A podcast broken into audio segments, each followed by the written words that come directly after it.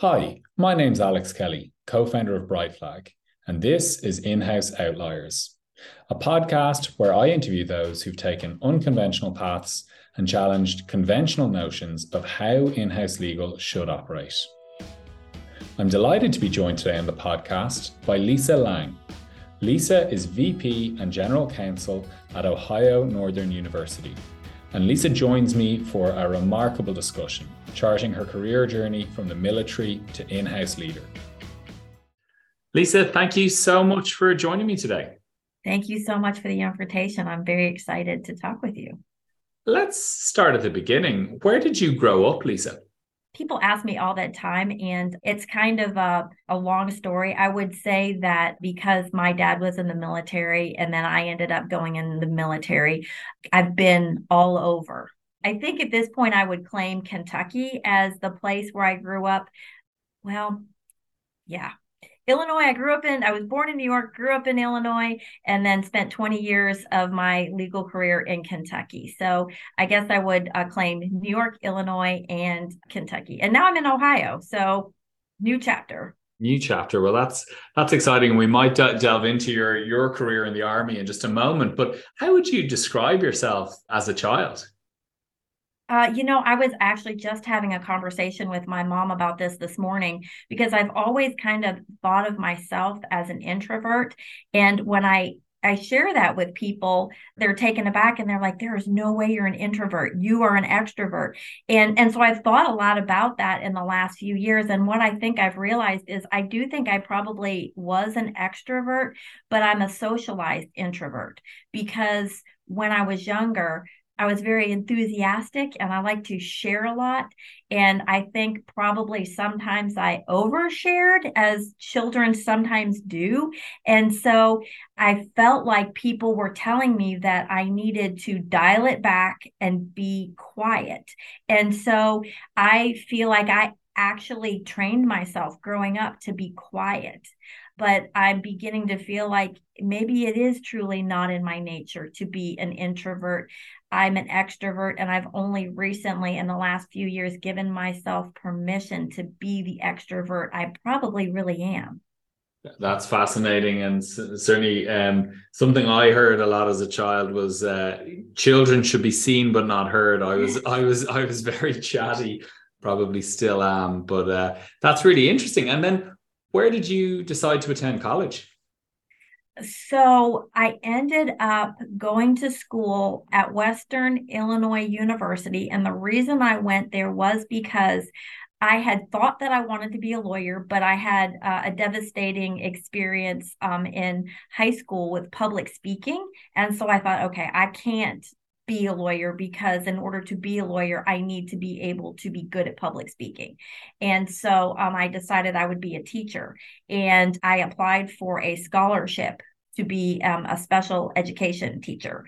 And so I ended up going to Western Illinois University because that is where I got the scholarship. But after a year, I ended up transferring to um, Eastern Illinois University on that scholarship. So, yeah, I, I ended up actually graduating from Eastern Illinois University and I ended up not getting a teaching degree at the last moment. I thought, you know, if I don't like public speaking, why am I going to get up in front of a, a, room full of high school kids? And oh my gosh, I mean, I felt like I had just gotten out of high school. And the thought of getting up in front of high schoolers that were not all that much younger than me kind of terrified me. So I ended up um, graduating um, from college with an English degree, and um, I ended up having to pay back my scholarship to become a teacher. So yeah, there was a lot of people. That was probably the the first in many decisions that people in my family were left scratching their heads about. Okay, what the heck are you doing? And something you said there, Lisa, I know you, you've also written about was that experience you had in high school with, I think it was debating and the impact that had on you. And there is that kind of I suppose, conception that a lawyer is this kind of incredible, confident orator who's up in court in front of a jury, uh, just from what people see on TV and in movies growing up. And and I know you had that conflict of having a passion for the law, but then also having that challenging experience. And how did you kind of, I suppose, overcome that, or or what led you back into the kind of thinking no law is, is right for me and, and I can I can manage my kind of um, that experience and my my discomfort with public speaking? So when I graduated um, with that English degree, I started to think about maybe I wanted to go to law school, but um, I thought that what I would do is take some classes in the evening to be a, paralegal. And um, I took the classes and I thought, you know, I really like this. I enjoy this. And this is the ability to be behind the scenes. So I don't have to be the one out front. I can be the person supporting the person out front. And um, so I was taking the classes at night and, and working during the day we had a uh, a recruiter come from the military and it, that recruiter was talking about the fact that they had positions open for legal specialists and that they were what he said was they were trying to recruit a higher caliber soldier is, is the way he put it. And he said we are looking for people who have bachelor's degrees or who have some kind of academic training. I had been trying to apply for jobs in addition to taking those classes at night in paralegal studies and i was not getting any headway. A lot of law firms i knew that i was applying for paralegal positions they were not hired they were hiring people who were like uh, executive assistants and uh, legal secretaries because at least they had some some background in the law. I had absolutely no connection or background to the law. And so I wasn't getting any of those jobs. So when that recruiter came in, it got to me thinking maybe this is the way that I can still earn money, but also gain the experience that I need to do something that I think I want to do. So that's what I ended up doing. And I ended up going to see, and if you know anything about recruiters, recruiters will keep pounding on you to get you to do what they want to do. And even though I had that recruiter that came in that said that they were looking for these legal specialists, when I went in and saw a recruiter, they kept trying to guide me in a different direction. And I kept saying, listen, maybe I'm not clear. I am going to do this and only this. And if I don't do this, I'm not going into the military. So I went back several times until they offered me the military occupational specialist specialty of legal specialist. And so that is what prompted me to join the Army. And then I spent six years in the military as a military legal specialist. That's fascinating, Lisa. And obviously, you mentioned earlier you you kind of came from a military family. I think you said your your father had had been in the military. What were your kind of core learnings or what are the kind of the the experiences from your time in, in the military that really stick with you now and, and have stood stood the test of time? You know the one thing i think that i benefited from being in the military was lessons in leadership. And and that's something i don't necessarily think you can get training anywhere else. So i learned a lot about what made a good leader. I learned a lot about what didn't make a good leader in order to proceed through the ranks, I had to go to a primary leadership development course. Then I had to go to a basic non commissioned officers course. And I really felt like I learned a lot about leadership. But I also learned a lot about resiliency and hard work I had a uh, my second child I had when I was in uh, Germany, and when I came back, my son was four months old, my daughter was a year and a half old, and I received orders to be deployed to Bosnia Herzegovina, and they told us that the deployment would be at least eleven months, and so I left on Christmas Eve. I left two children with a spouse and I deployed for 11 months. So, you know, I learned a lot about learning how to to navigate those tough times and make sacrifices, work hard. And I had to work at trying to balance a job that was very, very demanding, but also trying to find time to be able to do what I wanted to do with the family. And it was it was definitely challenging in the military and and those were lessons that I learned there that I have taken and used throughout my career.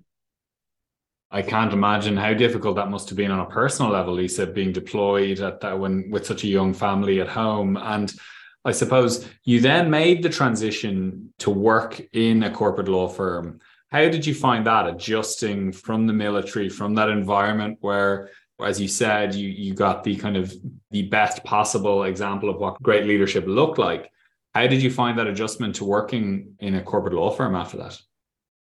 Yeah, it, it was a bit of an adjustment. I think I was, I feel fortunate that the legal team that hired me was litigation defense in a law firm in Louisville, Kentucky. I do feel fortunate that I did get the experience there.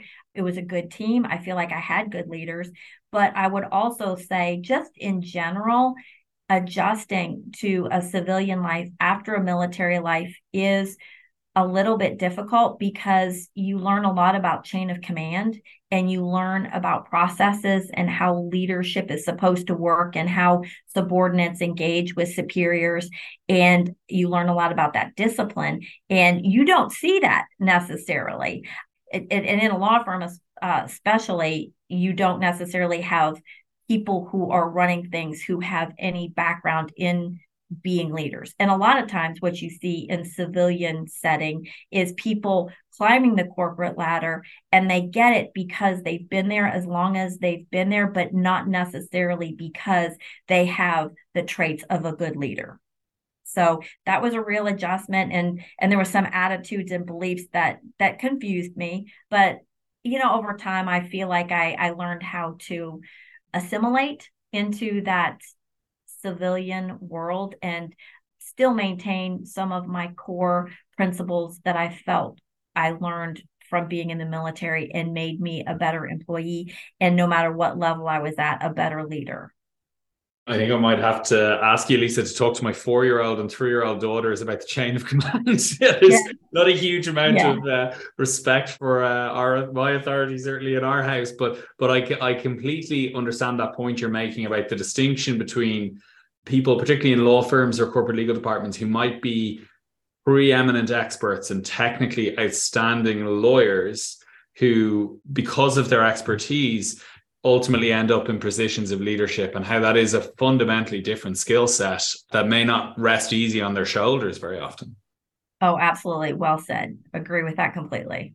And I'm curious because it was obviously like presumably then you're you're starting a, a new path in your in your kind of legal career. Did you have any mentors at that stage when you were back in Kentucky that played an important role in in your development? Yeah, you know, I think I've been fortunate in that I have had every stop that I have had in my career, I have been fortunate enough to find somebody who has provided that mentorship. So I don't think I could boil it down to any one person, but um, at each stage, I was lucky enough to have someone. And I think at the law firm, the person that comes to mind is uh, the associate that was on the team that hired me as a paralegal. And I went to school at night to be a lawyer while I was at that firm, while I worked full time during the day as a paralegal. And I really appreciate everything that associate did for me during that really tough time. And uh, i ended up working with her uh, when she became partner and i became an associate. So i learned a lot from her. And um, you know and, and there were times when i would be frustrated and you know she would also give me tough love and be honest and she would say to me things like you know lisa you knew exactly what you were getting into so i understand you're frustrated but you know it is what it is. You knew when you started this path. So, you know, buck up, buttercup. Well, sometimes I think that is the best form of kind of mentoring you can get is those people that are comfortable delivering the hard truths and and giving you kind of candid feedback that it may not be easy to hear at the time, but but is so important. And what practice area did you specialize in then when you became an associate? Yeah, so I did so insurance defense, but um, we did a lot of legal malpractice. So we represented lawyers who had been sued by their former clients. So uh, that's that's a lot of what we did. Um, I I did some other insurance type cases. So I defended cases where the person had the insurance and it was in a variety of areas. But um, I, I, would say legal uh, malpractice was was the main specialty area that we I worked in. And what's interesting there, Lisa, is obviously you were you were in litigation, an area that can can kind of necessitate obviously a lot of public speaking and and put you back in that environment that you referenced was challenging to you in high school. And and and there must have been a tremendous sense of pride in for yourself and achievement in in kind of having the kind of resilience and determination to kind of overcome that that reluctance and and kind of follow your dream and and ultimately practice as a as a lawyer in the way that you have Well, I don't know how much of it was pride. It was more like, are you just an idiot?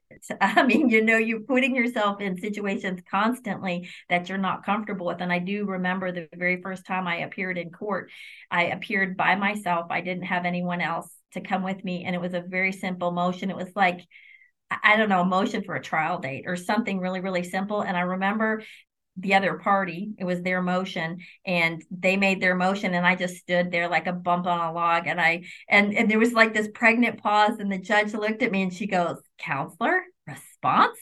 And you know and i i was like oh oh no objection. And then you know i walked out going oh my god i look like an idiot. But you know I, I don't know i guess you know over time you, you you do stuff like that and then you have situations like that and you think okay well I survived that. So it wasn't all that bad. So, yeah, I, I, had some of those at the beginning of my career. But as you become more and more comfortable and you worry less and less about what others think of you, it becomes a lot easier. So, you know, I would say it's, it's not so much pride as much as it was just an acceptance of myself and who I was. And people are going to think what people want to think. And at the end of the day, I can't worry about it that's such such great advice and so well said. And I can certainly relate to that. I think in my early early days in the law firm, any kind of call on me to kind of do public speaking or speak at a meeting or in a call, and I would be uh, squirming in my seat. And as you say, uh, as you get older and do more and more, you become more comfortable with it. But as you say, more than more than anything, I think you just become more comfortable in yourself. Such great advice. And what then prompted you to move in house at the, the Commonwealth of Kentucky? Yeah, so you know what's so funny about that is, you know, I have a daughter who's a lawyer, and um, she has worked very, very hard to plot out her career. And what I have learned is that that really has not worked for me. I think of it as as like being in a river um, where there's a stream, and um, you kind of let it take you where it's going to take you, and you've got some oars, and you can put the oar in, and, and if things aren't going in a way you want to, you you kind of pivot a little bit. So what I found when I was doing the litigation is I really did not enjoy being a litigator. Uh, I really didn't enjoy necessarily the adversarial relationship. And I was being taken away from my family in the same ways I was being taken away um, when I was in the military. And so I thought that I would give public service through the Commonwealth, the the Attorney General's office, I thought, you know, maybe I'll, I'll pivot in, in that direction, and maybe maybe this will be a better fit for me. And what I found when I went to the Attorney General's office, I was actually still a litigator. I litigated on behalf of the Commonwealth of Kentucky. I defended state agencies. Um, and I found that, you know, this whole concept of work life balance, it, it really, I, I, I, began to realize it, it, it, it is to some degree about being a lawyer and the job, but it also has to do with me. And it has to do with how I approach work. And so when I went to the attorney general's office, I learned a lot about okay, I've got some control over how my day is going to unfold that was a really good, helpful way of trying to help me figure out whether or not I was in the right career or not. But what ended up happening there is I ended up uh, representing the same client over and over again. And that client was the Kentucky Department of Education. And it got to the point where they started asking that I represent them in their cases. And I got a call from the HR director who let me know that they were going to seek an, uh, a request for waiver from the attorney general's office so that they no longer had to use the attorney general's office, that they were going to bring in their own in house lawyer. And so, you know, I, I told her, oh, I'm I'm so disappointed, but I completely understand. I've really enjoyed working with the department. And she said, no, you don't understand. We're bringing it in, but we want you to apply for it. So I applied for it and um, I ended up getting it. And I moved to the Kentucky Department of Education. And what I liked about that role is I had been representing them in cases where they were defendants, but over time, the number of cases they had that were in litigation started to to be reduced. And so they had me come in both as litigator, but also as an assistant general counsel. So I had the ability to not only go in and litigate after they had a problem, I had the ability to come in and help them proactively mm-hmm. avoid getting in the lawsuits to begin with. and um, you know it was it was a lot easier to be able to say when somebody said i have this problem this is what we're doing because i'd been with them in the litigation i could say okay remember remember last time we went down that road? Didn't work so well for us. So so let's think about you know, maybe doing it a little bit differently this time. And what I began to see is it wasn't that I didn't want to be in the law, I just didn't want to be a litigator. And I really enjoyed my in house role more because it was more of a, a problem solver. And you know oftentimes i defended cases where we had we were adverse to our own current employees and i learned don't be aggressive because at the end of the day that didn't serve the purpose because those employees were still going to be part of the agency and I needed to approach it in a different kind of way. So that's when I really started to realize that in-house was what I wanted to do and um, that's that's where the in-house started and never go back. I'll never be a litigator again.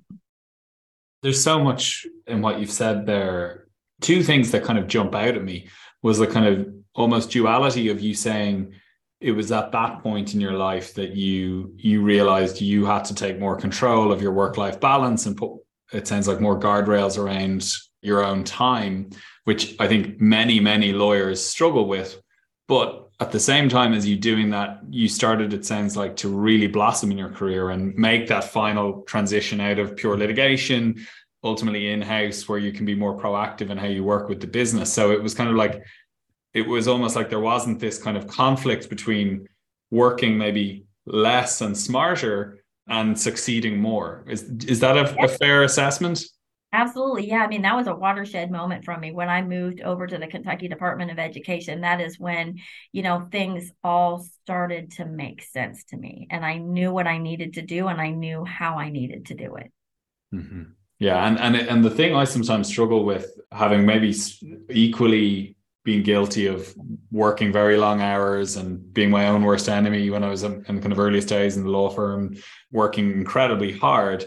The contradiction or the challenge I find is there's some truth to maybe you have to do that to build your experience base to facilitate the kind of later stage. Do you have th- any thoughts on that? Is it something you feel like you had to go through to get to where you are now?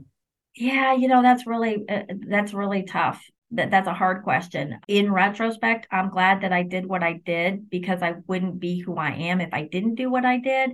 But if there are people out there who can find an easier path, I'm certainly all in favor of it, but I don't know how I could have gotten where I was without doing what I did. But that's not to say, you know, I'm not a big fan of saying just because I did it this way, yeah. you have do it this way. You have to find your own way. And I really do think I had to go through through some tough times and some hard knocks because that's what I needed to do mm-hmm. in my development. But not everybody has to or should do what I did because I think there is a way to get to where I got without doing what I did. I think that's that's equally true for myself, I would say. And one of the things you, have obviously spoken about how it all started to make sense in house, and you were then kind of proactively preventing litigation and trying to find better outcomes with less uh, less kind of aggressive approaches. But your progression to become ultimately a general counsel what were the kind of key skills you had to develop in progressing to a gc i suspect you already had a lot of the kind of leadership qualities from all of your time in the military but but were there other key skills you had to develop in in ultimately becoming a general counsel yeah, I mean, I really feel like communication and learning how to build relationships and uh, developing relationships of trust. So that is a skill that I really worked hard on. I also worked on trying to see problems from all different perspectives and also recognizing and understanding that you don't have to do it all and that it's good to build a team and you don't always have to be large and in charge and the leader sometimes you could step back and sometimes you could ask the team to help you carry the burden together and i really do think that a lot of the outcomes that i achieved especially when i moved to kentucky state university when i became a general counsel in higher education that became really apparent to me that having all of those different perspectives and skill sets just made us better and made our product better. I think that is that kind of fundamental distinction for anybody who's who's kind of looking to progress into a more senior role is it's facilitating others to do great work or to kind of round out a team skill set rather than having to have all roads lead to yourself as the leader. I like that expression. You don't have to be large in charge. It's, it's a good way of putting it. And your role then when you joined Kentucky State University, how did it differ from your, your prior experiences? I was in charge. It was the job I had before that was um, at the Education Professional Standards Board, and I was a general counsel. And I really, I didn't have a team. I didn't have a lot of people that I interacted with, you know, as far as a legal department goes. But when I moved to the Kentucky State University, it was at that point um, the first thing my president told me to do is um, to build a team. And so I built that team, and it was that team that really helped get me through a lot of challenging times. And can you take me through when you're recruiting for an in-house team, what you're looking for in prospective candidates for for roles? Yeah, you know that's that's a difficult question to answer because sometimes it worked out and sometimes it didn't. Mm-hmm. And as hard as you work to find the right people, it is hard when you're just looking at resumes and going through interviews sometimes you just have to take a leap of faith mm-hmm. and take the person that you think is going to be the best fit for your team. Mm-hmm. Now, the thing that was fortunate with me is the people that I ended up hiring, every single one of them I had worked with previously. Mm-hmm. So when people say it's who you know, I used to think of that as being a bad thing. But part of the issue is wouldn't you rather hire a known quantity rather than an unknown quantity? So it's not just because you know that person that you hire that person. You know their work ethic, you know how they work, and you know what their skill set is. Mm-hmm. So I really do think that building your team with people that you know or who have been referred to you by other people who have worked with them. I think that that works well. It's not always going to work out. And I did have times where I've hired somebody and added them to the team and it has not worked out well. But for the most part, I think I was lucky in all of the people that came together on the team. And when I did interviews, I did not interview by myself. I mean, I interviewed everybody on the team, the paralegal, my deputy general counsel, whenever we um, needed to add anybody to the team. We did it together because I needed to make sure that that person was going to work well and fit in with those people I already had on place. Such great advice. And you've recently joined Ohio Northern University as VP and General Counsel. What strategy are you looking to implement in your new role? Yeah, so unlike uh, Kentucky State, I don't have the same type of legal team, but uh, what I have enjoyed here is the collaboration and the partnership with the other the other VPs. And I, I do have someone here at the university I am working with who I think maybe eventually could do what I do. So I've, I've got a mentor mentee relationship with that person. And so I hope to build a relationship with her in the same way that I have built uh, the relationship I had with those people at Kentucky State. And I'm curious, have you utilized legal technology in your in house teams to date? So, legal technology, that is really tough. When you're in smaller departments, it's not like a big legal department where you go buy some kind of package, like maybe some kind of software to help manage cases, or maybe something to oversee your billing with your outside counsel. I don't do that kind of thing.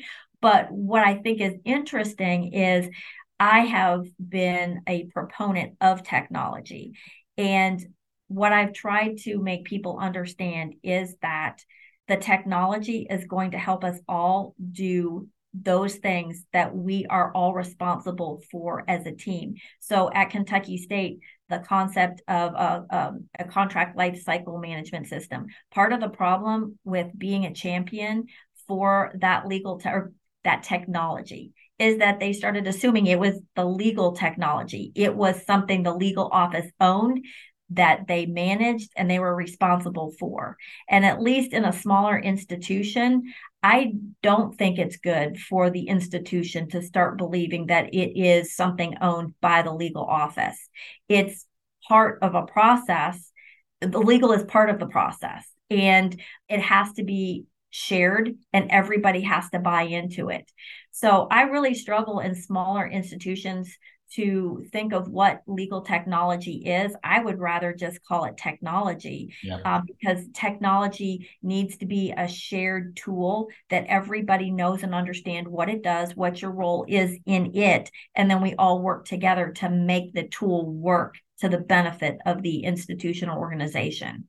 I think that's such great advice, and certainly my ex- practical experience is successful kind of adoption and usage of technology, as you said, benefits a multitude of different stakeholders within an organization or institution.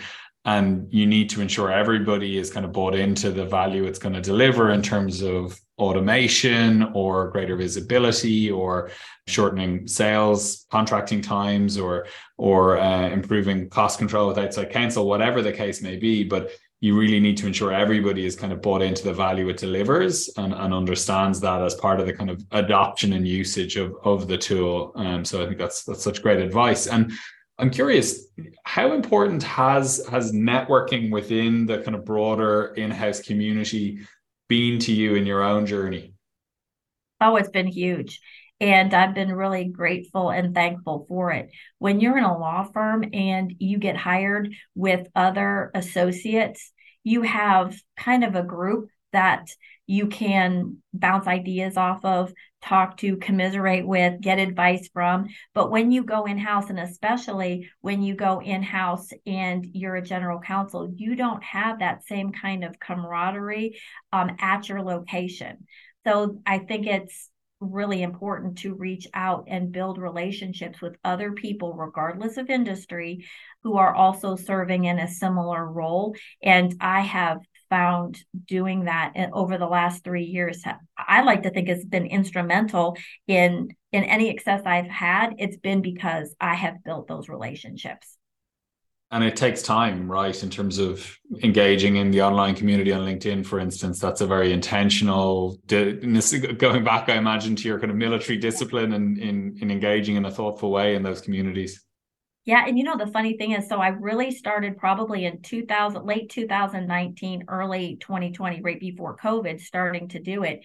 And I really do believe that LinkedIn for lawyers looks so much different than it does today. Mm-hmm. And um, I do remember when I, I sent LinkedIn requests for uh, invitations to connect. I had in-house counsel denying my request because they didn't know me. And so, you know, LinkedIn has that thing where if you send out too many connection requests and you keep getting those requests denied, they put you in like LinkedIn jail and all of a sudden you can't do anything. So, yeah, I mean, at the very beginning, it was like lawyers were not comfortable on LinkedIn. They felt like they had to know you, they didn't want to post anything. And so, you know, I feel like I got out in front mm-hmm. um, with some other people you know the, nice thing now is i usually don't send connection requests because i get them. It, it took some time and it's been a slow burn too. I know other people who started when i started who have doubled the connections but to me it's always been um wanted it's quality over quantity and i wait for people connect with me because i want to know that they want to build a quality relationship so well, I would certainly encourage anyone listening to the podcast to to follow Lisa. I, I think your candor and, and, thoughtfulness in your posts on life lessons on in-house life are are fantastic. Uh, much like your insights today on the podcast, and and uh, I think you may have over fourteen thousand followers. Is, is, that right at this stage? Yeah, so that is a serious, a serious, yeah, almost, yeah, almost, almost 15. 15. That is that is a, a, remarkable following in the in the in-house community. And um, final question from me. Thank you so much. You've been so generous with your time. Final final question for me was, what do you enjoy doing outside of work? I'm new to my my state of Ohio, so I'm I'm trying to find hobbies. I do like to write, but I also I, I do a lot of CrossFit, hiking. So trying to make sure you can't pour from an empty cup. So I try and take time to rest, relax, and recharge. And anything I can do outside is really, really helpful and, and things that I like to do. I, I couldn't agree more. Well, Lisa, thank you so much for for joining us today. It's been uh, it's been an absolute pleasure. Incredible insights and lessons in in leadership, in in resilience, and your own journey. So, thank you so much for sharing with us. Well, thank you. Thank you for having me. I'm Alex Kelly, host of the In House Outliers podcast. This podcast is brought to you by Brightflag, an AI powered legal operations platform where corporate legal departments gain visibility into operations, maximize productivity, and engage with outside counsel strategically. If you like this episode, then you can find more information in our show notes. If you want to hear more, then you can also find more episodes at brightflag.com forward slash legal hyphen operations hyphen podcast. Thanks again for listening to the In House Outliers podcast. We'll see you again next time.